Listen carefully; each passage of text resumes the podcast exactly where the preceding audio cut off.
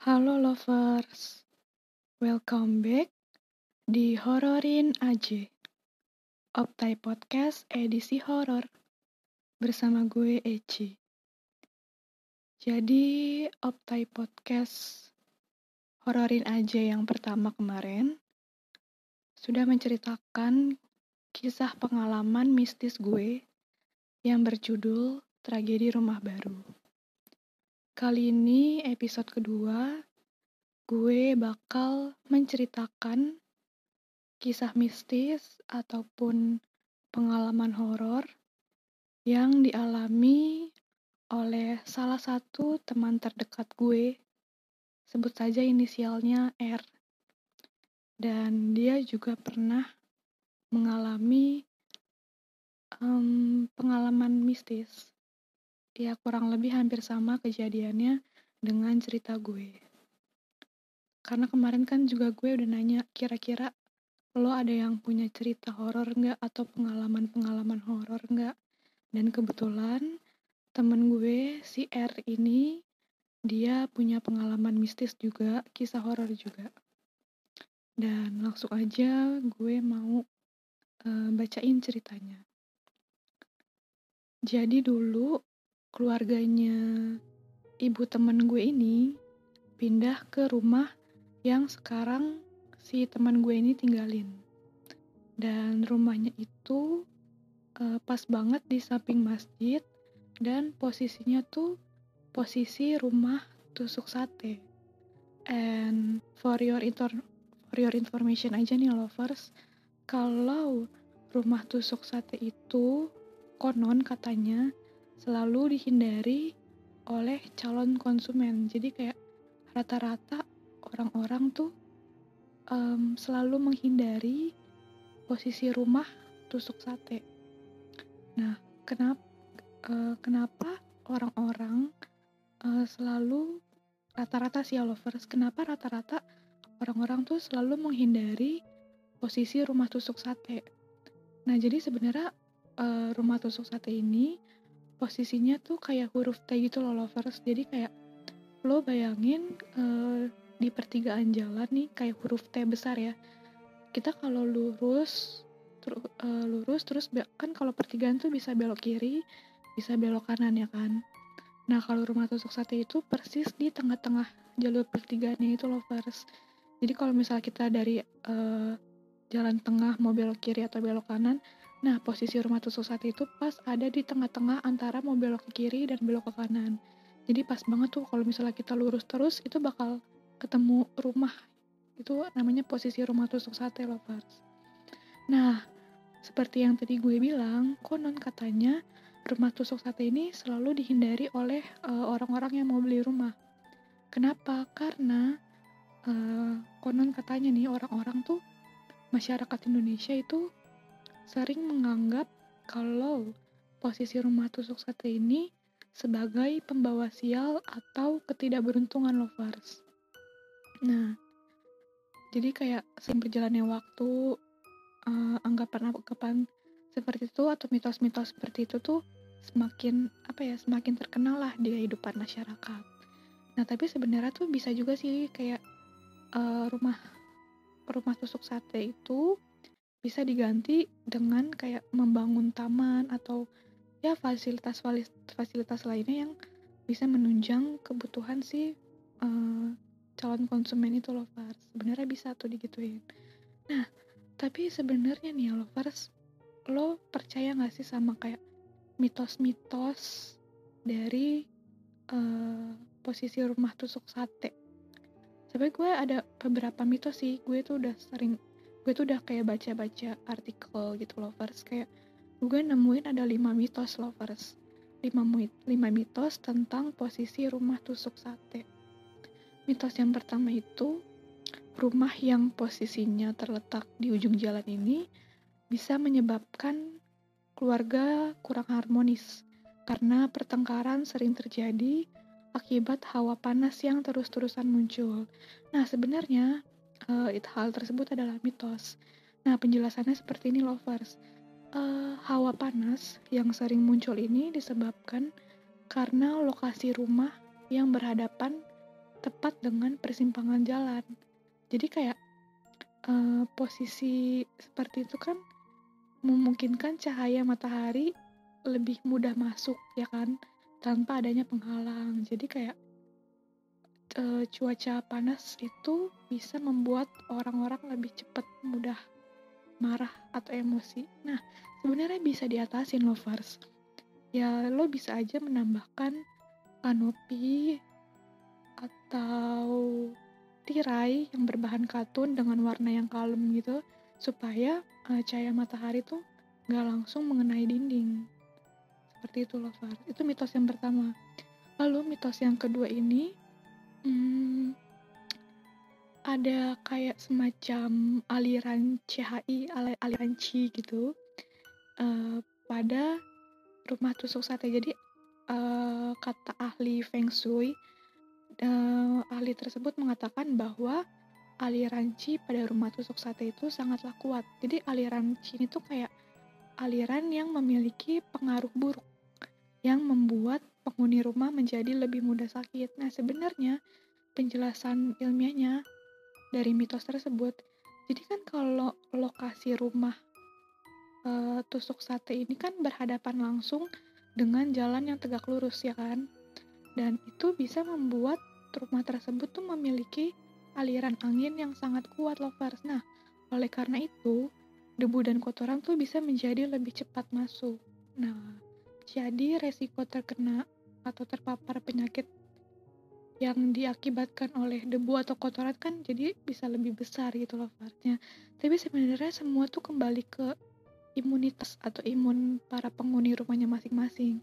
Nah ada juga nih cara mengatasinya lovers uh, lo bisa apa ya jangan ma jangan tempatkan pintu atau jendela pada posisi yang menghadap ke jalan. Nah tapi melainkan uh, posisikan pintu atau jendelanya tuh madep di samping gitu loh jadi kayak biar sirkulasi udara yang berasal dari samping tuh uh, bisa membuat debu dan kotoran nggak bakal langsung masuk ke dalam rumah gitu kan. Lo paham kan maksudnya? Dan cara keduanya ya harus selalu rajin membersihkan rumah secara rutin lovers. Itu adalah mitos yang kedua. Ada lagi nih lovers mitos yang ketiga.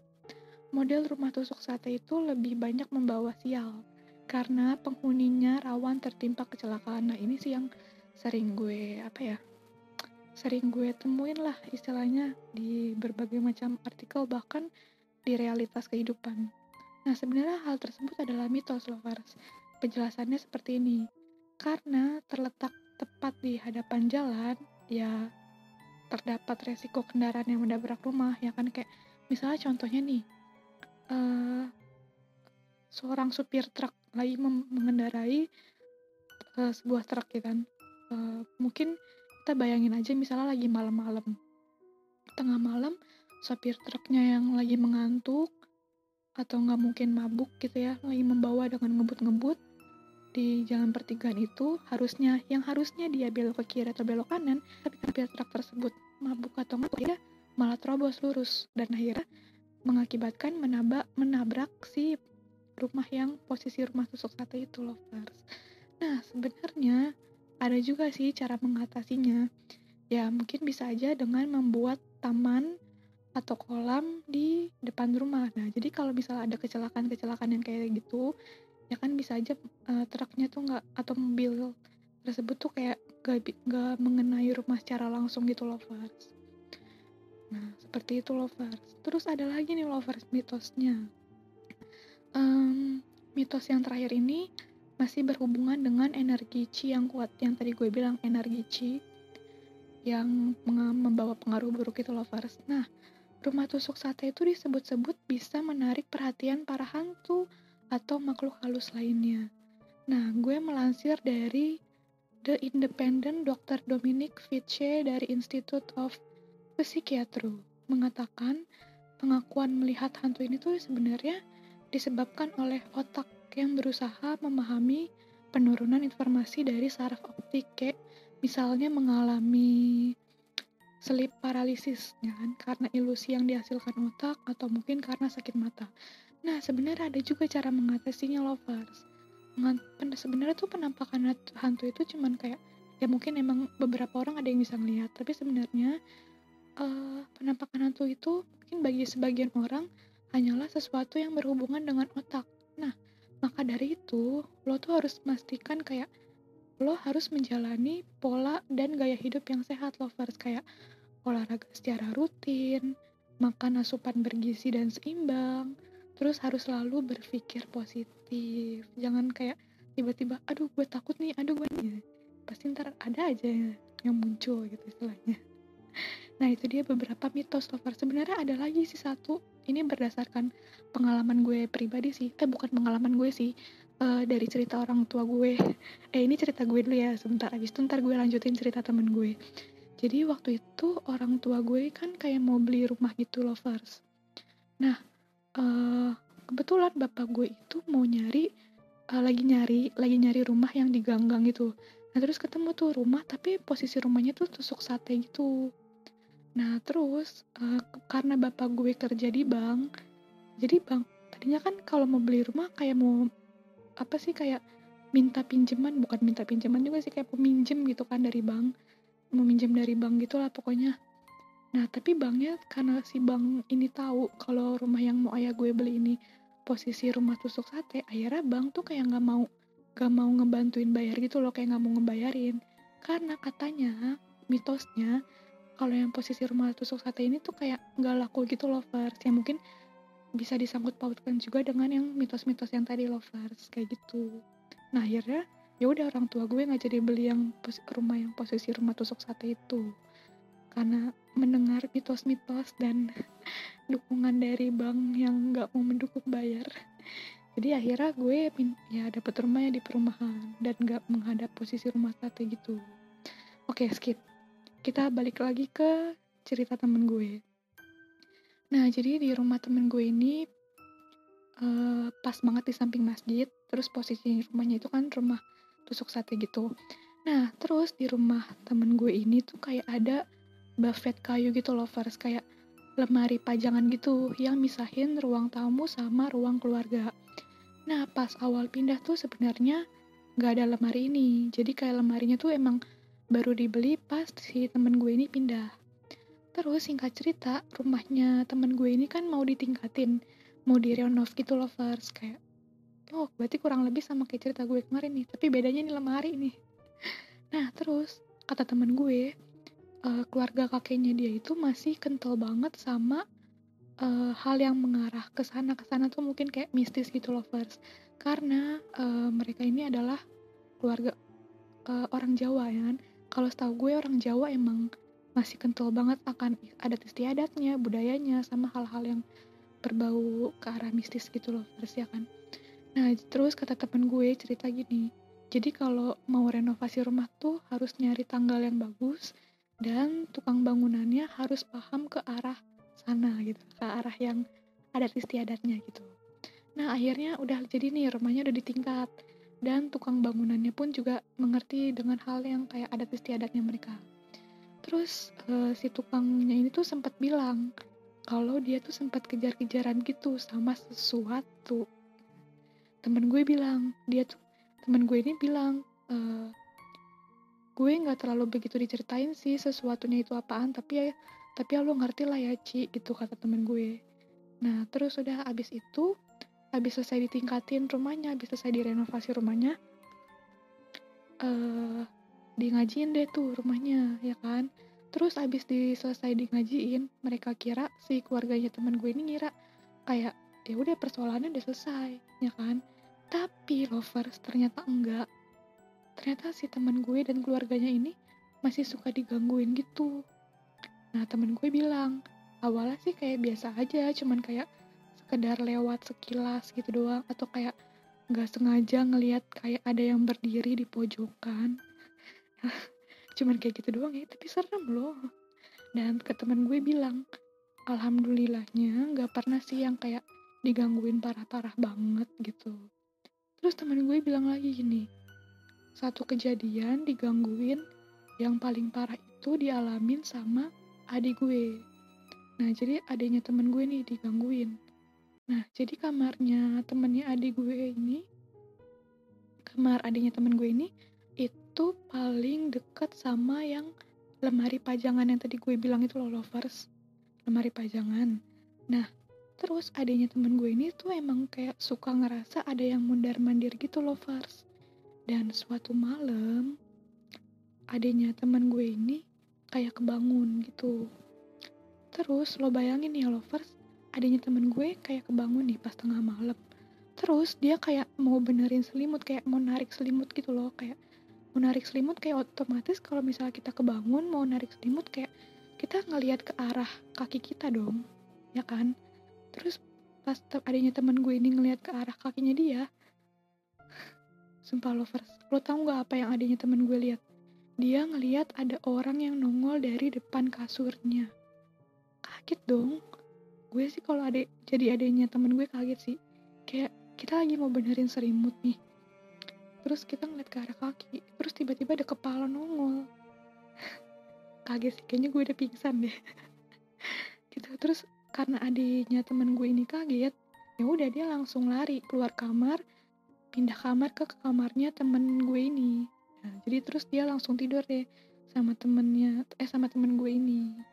Gitu loh Fat nah itu adalah cerita temen gue Nah temen gue tuh sempat kayak menyampaikan suatu pesan gitu sih ke gue. Dia bilang kayak ya kalau gue sih yang penting yang gak saling mengganggu aja gitu Ci gitu katanya. Dan gue setuju sih yang penting kayak kita kita nggak usah nggak usah nggak usah mancing mancing atau nggak usah mengganggu lah kayak ya udah let it flow aja gitu karena kalau misalnya kita mengganggu atau kita malah mencari tahu gitu lah istilahnya malah ntar yang ada udah beneran kejadian digangguin dan segala macem. Gitu loh Fars. Nah kurang lebih cerita dari temen gue yang berinisial R seperti itu loh Fars.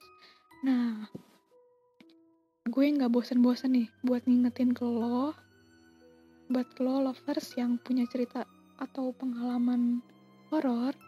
Boleh banget nih langsung aja ceritain ke gue atau mungkin lo bisa DM ke Optai Radio atau mungkin lo bisa uh, kirim email ke Optai Radio atau mungkin juga lo punya kenalan anak Optai boleh banget. Atau mungkin langsung kirim ke gue. Kita selalu siap menerima cerita-cerita lo lovers. Dan juga jangan selalu lupa untuk mendengarkan Optai Podcast yang edisi lainnya lovers. Dan juga jangan lupa untuk pantengin sosial media Optai Radio. Oke lovers, sekian dulu cerita hari ini. Kita ketemu lagi di minggu depan dengan cerita yang lebih horor. Oke, gue Eci dan pamit undur diri dan sampai jumpa lovers. Bye.